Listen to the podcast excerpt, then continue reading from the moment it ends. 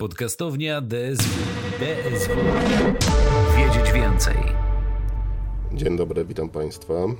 Nazywam się Tomasz Matras i będę mieć przyjemność przedstawić Państwu szereg informacji, szereg założeń dotyczących dyscypliny, niektórzy powiedzą działu ekonomii, który w ostatnim czasie bardzo mocno się rozwija, mianowicie ekonomii rozwoju.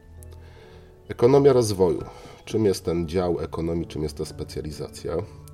Generalnie on zajmuje się problemami, aspektami gospodarczymi, aspektami społeczno-gospodarczymi rozwoju gospodarczego państw o niskim dochodzie. Czyli mamy wyraźne wyszczególnienie państw, które mają niski dochód. Za chwileczkę jeszcze przedstawię na podstawie jakich mierników, jakich kryteriów ten dochód jest weryfikowany. Natomiast główny cel to z jednej strony cel dotyczący wyjaśnienia, analizy istoty i przyczyn tych nierówności dochodowych, dlaczego jedne kraje, jedne państwa posiadają mniejszy dochód, są państwami o niższym dochodzie.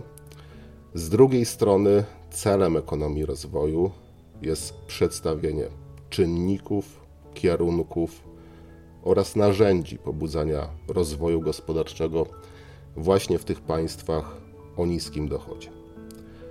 Chciałem podkreślić wyrażenie rozwoju gospodarczego. Dlaczego to jest tak ważne i dlaczego mówimy o rozwoju gospodarczym, a nie o wzroście gospodarczym? Podstawowy błąd, z którym się spotykamy w dyskursie publicystycznym, w dyskursie medialnym, to używanie jako synonimu pojęcia rozwój gospodarczy i wzrost gospodarczy. Te dwa pojęcia nie są synonimami. Wzrost gospodarczy dotyczy przede wszystkim kwestii ilościowych. Czyli wzrost gospodarczy definiujemy jako procentową różnicę pomiędzy produktem krajowym brutto albo produktem narodowym brutto w ujęciu rok do roku w poszczególnych państwach. Mamy wyraźne kryterium ilościowe i ten wzrost gospodarczy, w zależności od tych zmian, może mieć charakter pozytywny, może być na plusie 2, 4, 8%. Może być również, jak to miało miejsce w większości państw na świecie w roku 2020, na skutek pandemii koronawirusa, charakter negatywny czyli może mieć wartość minusową. I to jest wzrost gospodarczy. Natomiast rozwój gospodarczy to pojęcie dużo szersze. To poza zmianami ilościowymi w postaci właśnie wzrostu gospodarczego, również szereg zmian o charakterze jakościowym. Szereg zmian o charakterze jakościowym, które mają prowadzić do zmiany, jeżeli chodzi o poziom życia społeczeństwa w danym kraju. I tutaj mamy na myśli m.in. dostęp do infrastruktury, dostęp do usług publicznych, do edukacji, do służby zdrowia, jakość oferowanych usług przez państwo. Jeżeli tego typu zmiany ilościowe związane ze wzrostem gospodarczym przekładają się rzeczywiście na wzrost jakości usług oferowanych przez państwo, to dopiero możemy mówić o kwestii rozwoju gospodarczego. I ekonomia rozwoju zajmuje się przede wszystkim kwestiami rozwoju gospodarczego, co oznacza, że jeżeli jakieś państwo nawet osiąga wysoki wzrost gospodarczy, to nie znaczy, że ten rozwój gospodarczy jest współmiernie realizowany w poszczególnym kraju. W związku z tym są wyodrębnione, wyodrębnione państwa i wyodrębnione państwa, w jakim aspekcie taki rozwój gospodarczy może następować. Sama ekonomia rozwoju jest specjalizacją, z działem ekonomii stosunkowo młodym, ponieważ ona narodziła się na przełomie lat 50. i 60. XX wieku. Jest związana z takimi zjawiskami przede wszystkim jak okres końca kolonializmu, dekolonializm, który wówczas miał miejsce. Wówczas zaczęto zastanawiać się, w jaki sposób te nowe powstałe państwa, szczególnie w regionie Afryki subsaharyjskiej, ale również Azji Południowo-Wschodniej czy Azji Południowej, są w stanie nadrabiać zaległości rozwojowe względem krajów wysoko rozwiniętych. Jakie metody, jakie narzędzia wprowadzić, aby rzeczywiście móc tą lukę rozwojową niwelować w odniesieniu do państw wysoko rozwiniętych. Wówczas jeszcze takie pejoratywne pojęcie występowało, jak pojęcie państw trzeciego świata. Obecnie coraz rzadziej się to pojęcie używa w dyskursie. Teraz mówi się bardziej o państwach rozwijających się, co nie oznacza, że wszystkie państwa rozwijające są przedmiotem ekonomii rozwoju, bo przedmiotem ekonomii rozwoju są przede wszystkim państwa o niskim dochodzie. I tutaj mamy odpowiednie kryteria, które są w stanie nam wyróżnić, jakie państwo możemy klasyfikować jako państwo o niskim dochodzie. Przede wszystkim mamy kryteria stosowane przez Bank Światowy. I Bank Światowy te państwa wymienia wyszczególnia o niskim dochodzie, biorąc pod uwagę aspekt dochodu na głowę mieszkańca PKB per capita. Czyli PKB nominalne osiągnięte przez poszczególny kraj dzieli na liczbę populacji, na liczbę mieszkańców i w ten sposób jest ustanawiany kryterium PKB per capita. Jeżeli chodzi o to kryterium PKB per capita, to Bank Światowy wprowadził klasyfikację polegającą na tworzeniu skali. Skali składającej się z czterech grup państw. Państwa o niskim dochodzie, czyli tzw. Tak low income, państwa o średnio niskim dochodzie, lower middle income, państwa o średnio wyższym dochodzie, czyli upper middle income oraz państwa rozwinięte o wysokim dochodzie, czyli high income. I corocznie Bank Światowy zmienia klasyfikację, w jaki sposób jest ta dolna granica, ten dolny wskaźnik dotyczący tego, gdzie możemy dane państwo zaliczyć do której z tej grupy państw. W 2022 roku, zgodnie z przyjętym parytetem siły nabywczej, jeżeli PKB per capita w danym kraju wynosiło mniej niż 1085 dolarów w ujęciu rocznym, to to państwo było klasyfikowane jako państwo o niskim dochodzie. I jeżeli chodzi o tą właśnie klasyfikację, to w ramach badań wyszczególniono 27 krajów na świecie, które rzeczywiście jest blisko 200 krajów, które możemy uznać za państwa o niskim dochodzie, które nie przekraczają tego pułapu 1085 dolarów na jednego mieszkańca. Są to m.in. Afganistan, Burkina Faso, Burundi, Republika Środkowoafrykańska, Czad, Gambia, Gwinea, Liberia, Madagaskar, Malawi, Mozambik. Czyli widzimy, że dominują tutaj państwa zdecydowanie Afryki subsaharyjskiej. Jest również kilka państw Azji Południowej. Kolejna grupa państw to są państwa o średnio niskim dochodzie, które osiągają dochód PKB per capita w przedziale od 1086 do 4255 dolarów na jednego mieszkańca. Niektóre z tych państw również są przedmiotem ekonomii rozwoju. Nie wszystkie, bo w grupie tych państw na przykład znajdują się Indie. Indie w tym momencie już nie są przedmiotem ekonomii rozwoju. Natomiast wiele z tych państw rzeczywiście również należy do państw o niskim rozwoju gospodarczym. W związku z tym również tutaj wszelkiego rodzaju zalecenia ze strony czy to naukowców, czy organizacji międzynarodowych w stosunku do tych państw są stosowane. Kolejna grupa to państwa, którym udało się, mówiąc kolokwialnie, wyjść z biedy, czyli państwa o średnio wysokim dochodzie w kryterium od 4256 dolarów do 13205 dolarów na jednego mieszkańca w ujęciu rocznym. I mamy również państwa o wysokim dochodzie.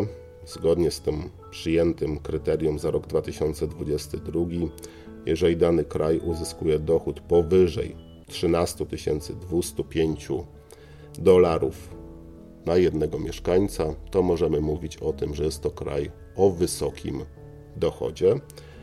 To kryterium jest dosyć nisko przyjęte, bo to jest w ujęciu rocznym i zgodnie z wynikami Banku Światowego 82 państwa w tym momencie są klasyfikowane jako państwa o wysokim dochodzie. Ich ekonomia rozwoju jako tak już nie obejmuje. Obejmuje przede wszystkim państwa o niskim dochodzie oraz niektóre z państw o średnio niskim dochodzie. co nie oznacza, że ekonomia rozwoju jest skupiona tylko i wyłącznie na tych samych państwach, jeżeli byśmy popatrzyli na to w kontekście historycznym. Bo na przykład 60-50 lat temu przedmiotem ekonomii rozwoju były również takie państwa jak Tajwan, jak Korea Południowa, jak Malezja. Obecnie nie możemy o nich powiedzieć, że są to państwa rozwijające czy państwa o niskim dochodzie. Są to państwa wysoko rozwinięte. W związku z tym ten przedmiot, te państwa, które, te kraje, które są przedmiotem ekonomii rozwoju, cały czas się zmieniają. Do tej grupy dołączają nowe kraje i z tej grupy również część krajów przechodzi do tych wyższych kategorii. Biorąc pod uwagę kontekst geograficzny, to ekonomia rozwoju przede wszystkim obecnie ogniskuje się na problemach rozwoju gospodarczego w najbiedniejszym regionie świata, czyli w państwach Afryki subsaharyjskiej. Częściowo przedmiotem ekonomii rozwoju są państwa Azji Południowo-Wschodniej, nie wszystkie, a takie państwa jak Filipiny, Indonezja czy na przykład Wietnam oraz Kambodża również w dalszym ciągu stanowią przedmiot badań. Z Azji Południowej to przede wszystkim takie kraje jak Afganistan, Pakistan, Sri Lanka, która ostatnio zmaga się z bardzo dużym kryzysem gospodarczym, czy na przykład Bangladesz. I wcześniej, jeszcze historycznie, dosyć duży nacisk, jeżeli chodzi o ekonomię rozwoju, był położony na analizę zjawisk występujących w państwach Ameryki Środkowej oraz Ameryki Południowej. W tym momencie już w mniejszym zakresie te badania się ogniskują na tym regionie świata. Jeżeli natomiast mówimy o samych badaniach, w jaki sposób one wyglądają, jakie metody tutaj są stosowane, to początkowo ekonomia rozwoju pozostawała pod wpływem ekonomii klasycznej lub neoklasycznej, czyli bardzo był mocny nacisk na to, aby wdrożyć w tych państwach, które mają niski dochód, odpowiednie działania na, na rzecz zwiększenia podaży. Bo ekonomia klasyczna właśnie w największym stopniu ogniskuje się w kwestiach podaży. Jeżeli będziemy produkować więcej, jeżeli będziemy sprzedawać więcej, nasycimy własny rynek wewnętrzny, ograniczymy import, również te nadwyżki produkcyjne będziemy mogli eksportować. I to był czynnik, który miał umożliwić Najpierw wzrost gospodarczy, a później rozwój gospodarczy. Później ekonomia rozwoju również próbowała wdrożyć różnego rodzaju modele, teorie keynesowskie lub post-keynesowskie dotyczące zwiększenia popytu. Dlaczego tak wyglądała ta sprawa? Ponieważ zauważono, że popyt wewnętrzny stymulowany przez rządy poszczególnych państw może być kryterium niezwykle istotnym, jeżeli chodzi o rozwój rodzimej produkcji, a wynikało to przede wszystkim z faktu bardzo dużego wzrostu populacji w większości państw o niskim dochodzie czy państw rozwijających się. Dla przykładu taki kraj jak Egipt w 1960 roku jego populacja to było 27 milionów mieszkańców, obecnie to jest 110 milionów mieszkańców. Nigeria w 1960 roku, w momencie kiedy odzyskiwała niepodległość. Populacja Nigerii to była populacja niewiele większa niż obecnie populacja Polski, bo wynosiła 45 milionów mieszkańców. Obecnie to jest, zgodnie z niektórymi danymi, 207 milionów albo 210 milionów mieszkańców. Czyli w ciągu 60 lat blisko pięciokrotnie wzrosła populacja tych krajów. W związku z tym, jeżeli mamy taki wzrost populacji, to również jeżeli jest odpowiednio ukierunkowana polityka gospodarcza, można na podstawie właśnie wdrożenia teorii keynesowskich zwiększyć popyt wewnętrzny i w ten sposób rozwijać poszczególne kraje. Natomiast z czasem ekonomia rozwoju odeszła od tych takich klasycznych, no, ekonomii klasycznej lub teorii keynesowskich na rzecz wypracowania własnych podejść, własnych metod badawczych. Są nimi podejścia na przykład geograficzne i historyczno-instytucjonalne, czyli wyjaśnienie pewnych zjawisk w kontekście tego, jak wygląda kwestia położenia danego kraju, jakie są warunki sprzyjające, aby rozwój gospodarczy mógł zaistnieć dzięki właśnie położeniu geograficznemu, albo jakie są warunki blokujące taki rozwój. Było również podejście historyczne, ogniskujące się na kwestii pewnych doświadczeń jeszcze z czasów kolonializmu, braku wypracowania pewnego własnego etosu państwowości i tym były tłumaczone kwestia, kwestie zapóźnienia rozwoju gospodarczego. Było również podejście instytucjonalne, które wskazywało na radykalne zmiany, jeżeli chodzi o instytucje w państwach rozwijających się.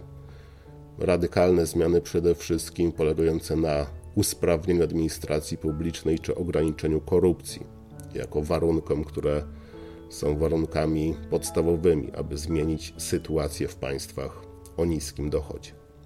Z czasem te wszystkie podejścia zostały połączone w ramach badań w tzw. Tak podejście przyrodniczo-historyczne. Istotną częścią tego podejścia są wszelkiego rodzaju teorie ludnościowe, dotyczące nie tylko tego wzrostu populacji, o którym wspominałem, ale również dotyczące tego, w jaki sposób rozwijać kapitał ludzki na terenie państw o niskim dochodzie.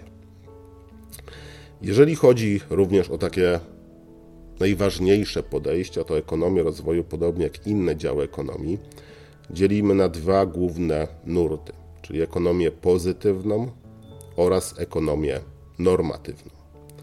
Ekonomia pozytywna zajmuje się analizą istoty i przyczyn masowego ubóstwa oraz uwarunkowań, kierunków i natury procesów rozwojowych. Czyli mówiąc w skrócie, ekonomia pozytywna stara się wyjaśnić, dlaczego tak jest, dlaczego w tej chwili sytuacja w państwie X wygląda w taki, a nie w inny sposób.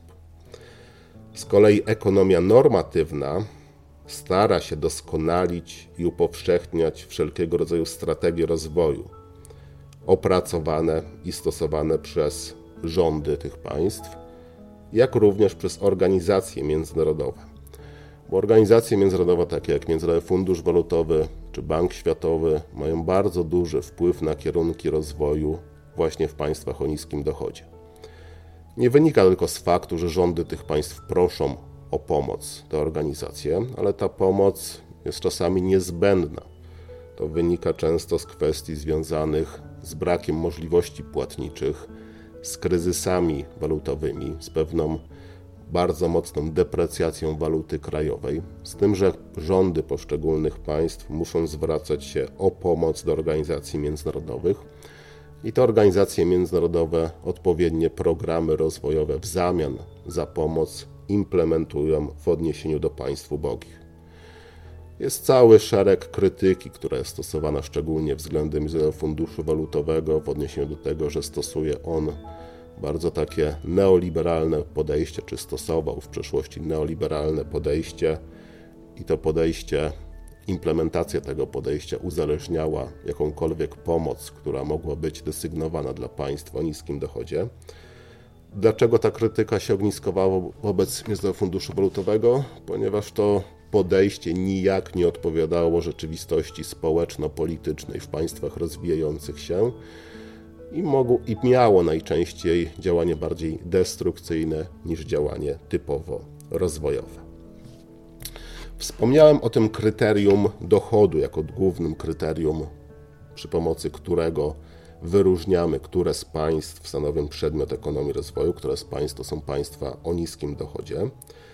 Natomiast równie ważne jest, e, są wszelkiego rodzaju czynniki, wskaźniki jakościowe, bo ten kryterium dotyczące PKB per capita to jest wskaźnik typowo ilościowy. W związku z czym z czasem zaczęto krytykować takie podejście, bo tak jak było wspomniane na początku tego wystąpienia, tylko i wyłącznie zawężenie kwestii rozwoju gospodarczego do zmian ilościowych PKB nijak się ma do zmian życia społeczeństwa. W związku z tym z czasem dostrzeżono konieczność wprowadzenia innych wskaźników. Jednym z takich wskaźników jest Human Development Index, HDI, HDI stworzony w 1990 roku, który właśnie w większym stopniu bazuje na kryteriach jakościowych. I do obliczenia systematycznego miernika HDI wykorzystywane są miary obejmujące takie trzy główne sfery życia: zdrowie, edukację oraz dochody ludności. I od 2010 roku bierze się w ramach tych trzech głównych sfer cztery, cztery czynniki. I cztery czynniki przy pomocy odpowiedniego wzoru oblicza się wartość Human Development Index. Te czynniki to średnia długość życia w danym kraju. Drugi czynnik to wskaźnik skolaryzacji brutto dla wszystkich poziomów nauczania.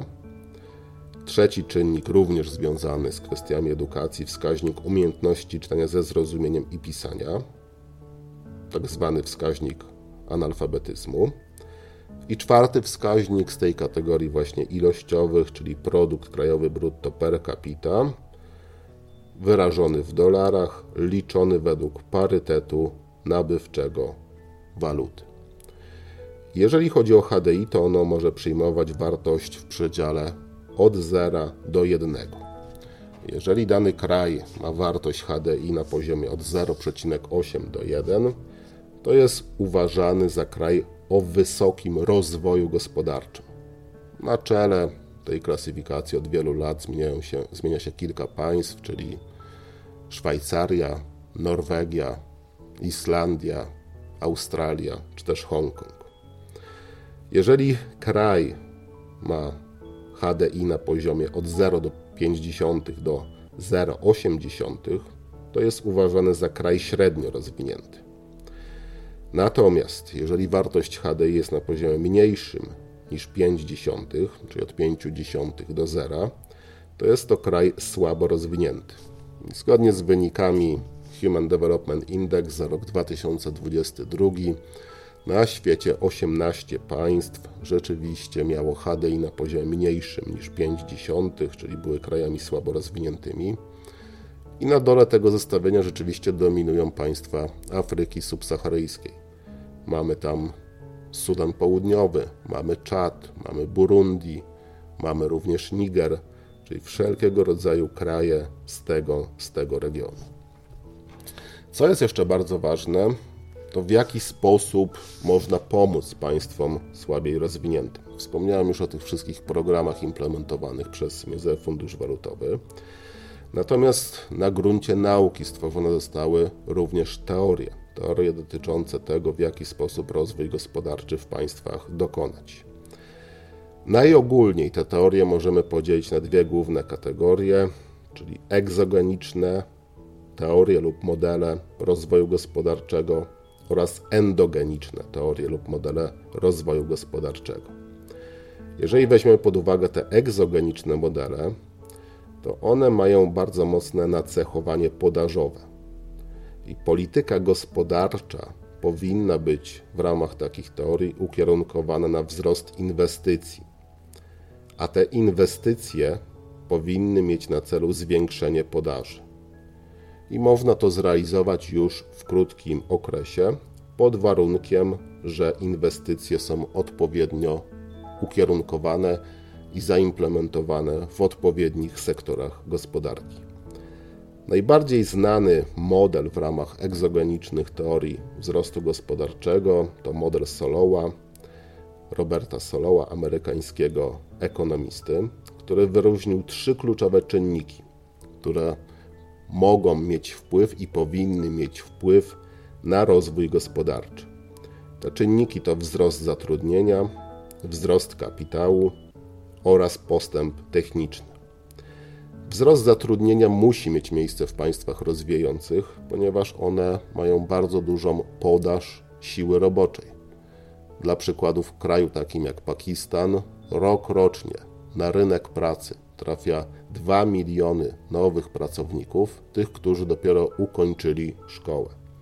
Czyli w związku z tym, aby nie pojawiła się dysproporcja pomiędzy czynnikami wytwórczymi a podażą pracy, konieczny jest rokroczny wzrost zatrudnienia. Natomiast kluczowe znaczenie, jeżeli chodzi o model Solowa, ma postęp techniczny ponieważ zarówno kapitał i siła robocza wzrasta wówczas, kiedy wzrasta postęp techniczny. Samo nasycenie gospodarki kapitałem decyduje o wzroście gospodarczym, natomiast pierwszo, pierwszorzędne znaczenie na pierwszym etapie musimy mieć właśnie postęp techniczny postęp techniczny umożliwi nam produkowanie taniej. To nam umożliwi większą produkcję. Jeżeli będzie miała wię miejsce większa produkcja, no to jesteśmy w stanie eksportować więcej dóbr za granicę i dzięki temu pozyskiwać w ten sposób kapitał. Z drugiej strony mamy endogeniczne teorie wzrostu i rozwoju gospodarczego. I w ramach tych modeli, które są jako, określone jako endogeniczne teorie rozwoju gospodarczego, e, to państwo ma bardzo duży wpływ na długookresową stopę wzrostu. I w ramach tych modeli badano przede wszystkim korelację polityki państwa z obserwowanym wzrostem gospodarczym. Najważniejszy wniosek płynący z modeli endogenicznych wskazywał, że motywacją powinna być jakość inwestycji, a nie ich ilość. To jest przeciwstawne temu, co było w ramach egzogenicznych teorii wzrostu gospodarczego. I z endogenicznej teorii wzrostu gospodarczego płynie wniosek również, że bardzo ważny element stanowi kapitał ludzki, ponieważ determinuje on postęp techniczny. Czyli rządy powinny zainwestować w kapitał ludzki, rozumiany jako wzrost edukacji, jako polepszenie jakości edukacji, po to na przykład, aby skuteczniej pozyskiwać inwestycje zagraniczne. Obok tych teorii egzogenicznych i endogenicznych, bardzo ważne również znaczenie miał, miały teorie postkeynesowskie. Chciałem Państwu jedną z takich teorii przedstawić, teorię Haroda Domara. W ramach tej teorii wskazano, że kluczowe znaczenie dla rozwoju gospodarczego na pierwszym etapie powinny mieć oszczędności. Oszczędności krajowe rozumiane jako oszczędności albo obywateli, albo oszczędności ze strony państwa.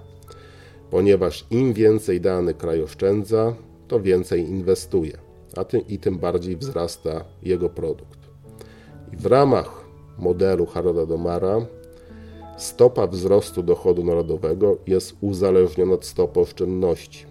Im wyższa stopa oszczędności, tym większa inwestycja, a im wyższe inwestycje w gospodarce, tym szybszy wzrost gospodarczy. W związku z tym kraje o niskim dochodzie w pierwszym momencie powinny skupić się przede wszystkim na wzroście oszczędności i następnie środki w ten sposób pozyskane powinny inwestować, ale inwestować racjonalnie w gałęzie przemysłu o wysokim potencjale wartości dodanej.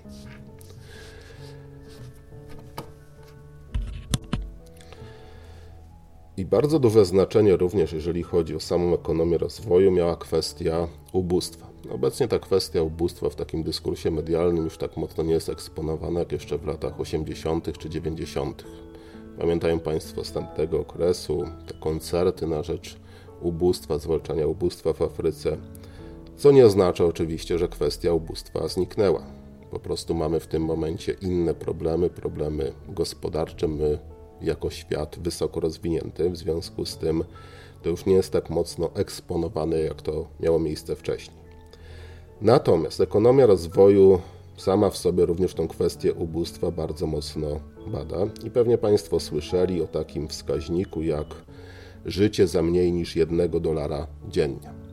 To jest akurat wskaźnik wprowadzany przez Organizację Narodów Zjednoczonych. Został wprowadzony w latach 80. Później, biorąc pod uwagę siłę nabywczą pieniądza, ten wskaźnik zwiększano. Cały czas w dyskursie gdzieś tam występuje ten 1 dolar, natomiast w 1987 roku zwiększono tą wartość do 1 dolara 25 centów. Później w roku 2015 do 1 dolara 90 centów. Obecnie od roku 2023 to są 2 dolary 15 centów. Niemniej ta granica, pomimo że jest zwiększana, to jest granica skrajnego ubóstwa.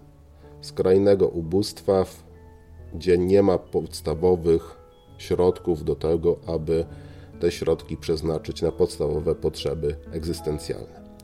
Jeżeli chodzi o wartość tego wskaźniku, wskaźnika obecnie, to jest około 8%, czyli 8% światowej populacji żyje w skrajnym, w skrajnym ubóstwie. Biorąc pod uwagę, że populacja obecnie globalna nie tak dawno, bo w listopadzie 2022 roku przekroczyła 8 miliardów.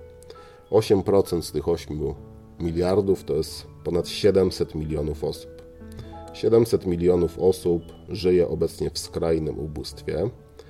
Wskaźnik ten jest mniejszy niż jeszcze kilkadziesiąt lat temu, bo dla przykładu w roku 1981 44% światowej populacji żyło w skrajnym ubóstwie. Natomiast są kraje, w których rzeczywiście to skrajne ubóstwo to jest kilkadziesiąt, więcej niż 50% całej populacji. Jeżeli weźmiemy pod uwagę te 700 milionów osób żyjących w skrajnym ubóstwie, to połowa z nich mieszka w pięciu państwach: w Indiach, w Bangladeszu, w Nigerii, w Demokratycznej Republice Kongo oraz w Etiopii. Natomiast w krajach takich jak Niger, jak Burundi, jak Sudan Południowy, ten odsetek osób, bo są to kraje o mniejszej oczywiście populacji niż te wymienione wcześniej, ten odsetek osób żyjących w skrajnym ubóstwie to jest 70, a nawet 80% populacji. W związku z tym kwestia ubóstwa była bardzo mocno przez ekonomię rozwoju badana. Wskaźniki pokazują, że sytuacja jest lepsza niż miała miejsce wcześniej, no natomiast liczby bezwzględne, niewyrażone procentowo, ale wartość nominalna w niewielkim stopniu się zmniejsza. Jeżeli chodzi o zmniejszanie się, są, to są całe enklawy, są całe regiony, w których to skrajne ubóstwo w dalszym ciągu występuje. I z tym związane jest takie pojęcie szeroko, szeroko również badane w ramach ekonomii rozwoju, jak zaklęty krąg ubóstwa. Co ono oznacza? Ten pojęcie zaklętego kręgu ubóstwa to jest niemożność wejścia zacofanej gospodarki na drogę rozwoju. I w myśl tej koncepcji czynniki powodujące zacofanie tworzą swoisty łańcuch zależności i układają się w krąg przyczynowości, gdzie każdy kolejny czynnik jest zależny od czynnika go poprzedzającego, a on sam determinuje zjawisko po nim następujące i przez to nie jesteśmy w stanie tego kręgu, mówiąc kolokwialnie, przełamać. Dla przykładu, jeżeli dany kraj rzeczywiście chciałby pójść tą ścieżką rozwoju polegającą na napływie, na pobieraniu inwestycji zagranicznych i to inwestycji zagranicznych, które będą miały wysoką wartość dodaną, czyli na przykład w nowoczesnych technologiach. Bo korporacje narodowe w tym momencie, jeżeli chodzi o nowoczesne technologie w państwach Afryki subsaharyjskiej, nie inwestują. To pierwszym krokiem dla takiego kraju powinno być zwiększenie poziomu edukacji. W jaki sposób zwiększyć poziom edukacji? Poprzez większe nakłady na edukację, tak aby zmieniły się zarówno dane ilościowe, jak i jakościowe. Natomiast do tego potrzebne są środki finansowe. Skąd te środki pobrać finansowe? Z podatków. Natomiast jaki to jest problem? Jeżeli chodzi o podatki, to nie ma dużych wpływów z tytułu podatku, bo same społeczeństwo jest ubogie, czyli nie ma dużo podatku dochodowego wpływającego od społeczeństwa. Nie ma również podatków od zagranicznych firm, ponieważ te firmy nie chcą inwestować. Dlaczego nie chcą inwestować? Ponieważ nie ma wystarczająco wykwalifikowanej siły roboczej w tych branżach, w których mogłyby zainwestować i mogłyby generować wysoką wartość dodaną. Czyli mamy taki przykład, jeden z wielu, bo tych przykładów możemy mnożyć, właśnie zaklętego kręgu ubóstwa, gdzie każdy kolejny element, który mógłby być wykonany przez rząd takiego kraju o niskim dochodzie, jest blokowany przez czynnik go poprzedzający i ten czynnik uniemożliwia podjęcie takiej decyzji, która mogłaby się wydawać decyzją racjonalną. Natomiast w niektórych państwach, szczególnie Afryki subsaharyjskiej, sytuacja mogłaby być dużo lepsza, gdyby racjonalne gospodarowanie surowcami, bo sama Afryka jest kontynentem bardzo bogatym w surowce naturalne Natomiast w ramach ekonomii rozwoju również odkryto takie zjawisko, upowszechniono takie zjawisko jak klątwa surowcowa. Klątwa surowcowa, która dotyka wielu państw Afryki subsaharyjskiej. To pojęcie, ta hipoteza badawcza w zasadzie, ona powstała na początku lat 90., została spopularyzowana przez amerykańskiego geografa i ekonomista Richarda Oti. I on wskazywał na takie założenie, że kraje, które są bogate w złoża surowców naturalnych, w długim okresie rozwijają się gorzej niż te kraje, które tych złóż surowców naturalnych nie posiadają. Oczywiście to jest tylko i wyłącznie hipoteza. Moglibyśmy pokazać przykład Arabii Saudyjskiej, Kataru, czy na przykład Rosji, kiedy zaczęła bardzo mocno sprzedawać w latach 90. surowce za granicą. Natomiast on powoływał się na długi okres i na doświadczenia państw Afryki subsaharyjskiej. Porównał kilka krajów, które nie mają tych złóż surowców naturalnych, z państwami, które te złowa surowców naturalnych posiadają. I wskazał, że jeżeli w krótkim okresie możemy mówić dzięki wzrostom na rynkach światowych cen za poszczególne surowce, że sytuacja danego kraju się polepsza, to w długim okresie te kraje, które posiadają te surowce, rozwijają się gorzej. Taką doskonałą, doskonałym przykładem klątwy surowcowej jest sytuacja Nigerii. Nigeria obecnie 80% dochodów budżetowych uzyskuje dzięki koncesjom sprzedanym zagranicznym korporacjom na eksploatację ropy naftowej.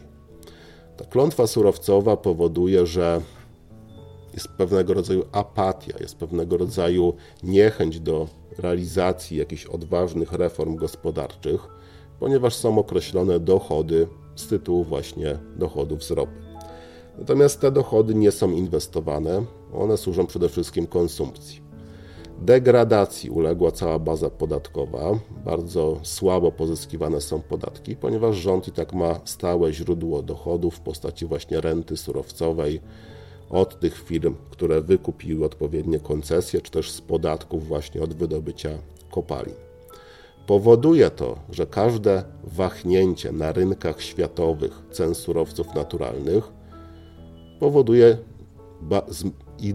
istotne zmniejszenie wpływów budżetowych do takiego kraju jak Nigeria. I taką sytuację mieliśmy na przykład w 2015 roku, kiedy w pewnym momencie, już pod koniec 2014, w zasadzie, kiedy w pewnym momencie o 60% spadła cena wartości jednej baryłki ropy naftowej na rynkach światowych. I nastąpiło bardzo duże obniżenie wpływów do systemu podatkowego Nigerii, do budżetu Nigerii. W związku z tym PKB uzyskany przez Nigerię w roku 2015 jest do, jak do tej pory najwyższym w historii. Od tego czasu Nigeria wpadła w pułapkę średniego, średniego rozwoju. Ta klątwa surowcowa ma bardzo również duże znaczenie dla społeczeństwa, ponieważ no nie ma takiej chęci do tego, aby wzmacniać swoje umiejętności, swoje doświadczenia, aby więcej się edukować. Z tego względu, że najwyższe zyski można osiągnąć, najwyższe dochody, jeżeli pracuje się właśnie w tych przedsiębiorstwach, które zajmują się eksploatacją surowców naturalnych. W związku z tym w wielu, wielu państwach Afryki subsaharyjskiej ta klątwa surowcowa obok zaklętego kręgu ubóstwa to czynniki, które, które uniemożliwiają wejście na ścieżkę szybkiego rozwoju. I tak już na zakończenie, to warto wskazać, jak wygląda sytuacja obecnie, jeżeli chodzi o samą ekonomię rozwoju. Bo wydaje się, że w najbliższym czasie, kiedy mamy środowisko zwiększających się stóp procentowych w Europie, kiedy mamy te doświadczenia postpandemiczne, kiedy wiele korporacji transnarodowych zdecydowało się przenieść produkcję i ulokować tę produkcję bliżej tych głównych ośrodków, w których ta produkcja jest sprzedawana, to w tej perspektywie może bardzo negatywnie wpłynąć na sytuację fiskalną państw rozwijających się i jeszcze bardziej zwiększyć różnice dochodowe względem państw wysoko rozwiniętych. Czyli ekonomia rozwoju na pewno obecnie ma bardzo szerokie spektrum działania, ma bardzo szerokie spektrum, jeżeli chodzi o możliwości analiz, badania poszczególnych zjawisk. Bo to badanie również bardzo mocno się zmienia. Kiedyś problemem na przykład było zadłużenie. Obecnie w wielu państwach o niskim dochodzie to zadłużenie jest utrzymywane w porównaniu z państwami o wysokim dochodzie na niższym poziomie, choć nie oznacza, że jest tańsza obsługa długu publicznego, bo te kraje, które chcą się zadłużać, no to muszą wypuszczać, emitować obligacje dużo bardziej oprocentowane niż to ma miejsce w państwach wysoko rozwiniętych ze względu na ryzyko stabilności na przykład politycznej. Ale wydaje się, że wyzwaniem na przyszłość i takim głównym tematem ekonomii rozwoju, tej dyscypliny, tego działu, który, który ma możliwości, aby stać się jeszcze bardziej wiodącym w ramach poszczególnych działów ekonomii, jest kwestia zarysowania możliwości rozwojowych państw o niskim dochodzie, kiedy wyjdziemy z kryzysu spowodowanego pandemią COVID-19, czy również obecnie wahaniami na rynkach światowych surowców po rosyjskiej agresji na Ukrainę. Bardzo Państwu dziękuję. Do zobaczenia, do usłyszenia. Projekt Strefa Podcastów DSW współfinansowany jest ze środków Ministerstwa Edukacji i Nauki w ramach programu Społeczna Odpowiedzialność Nauki na podstawie umowy z dnia 10 grudnia 2021 roku.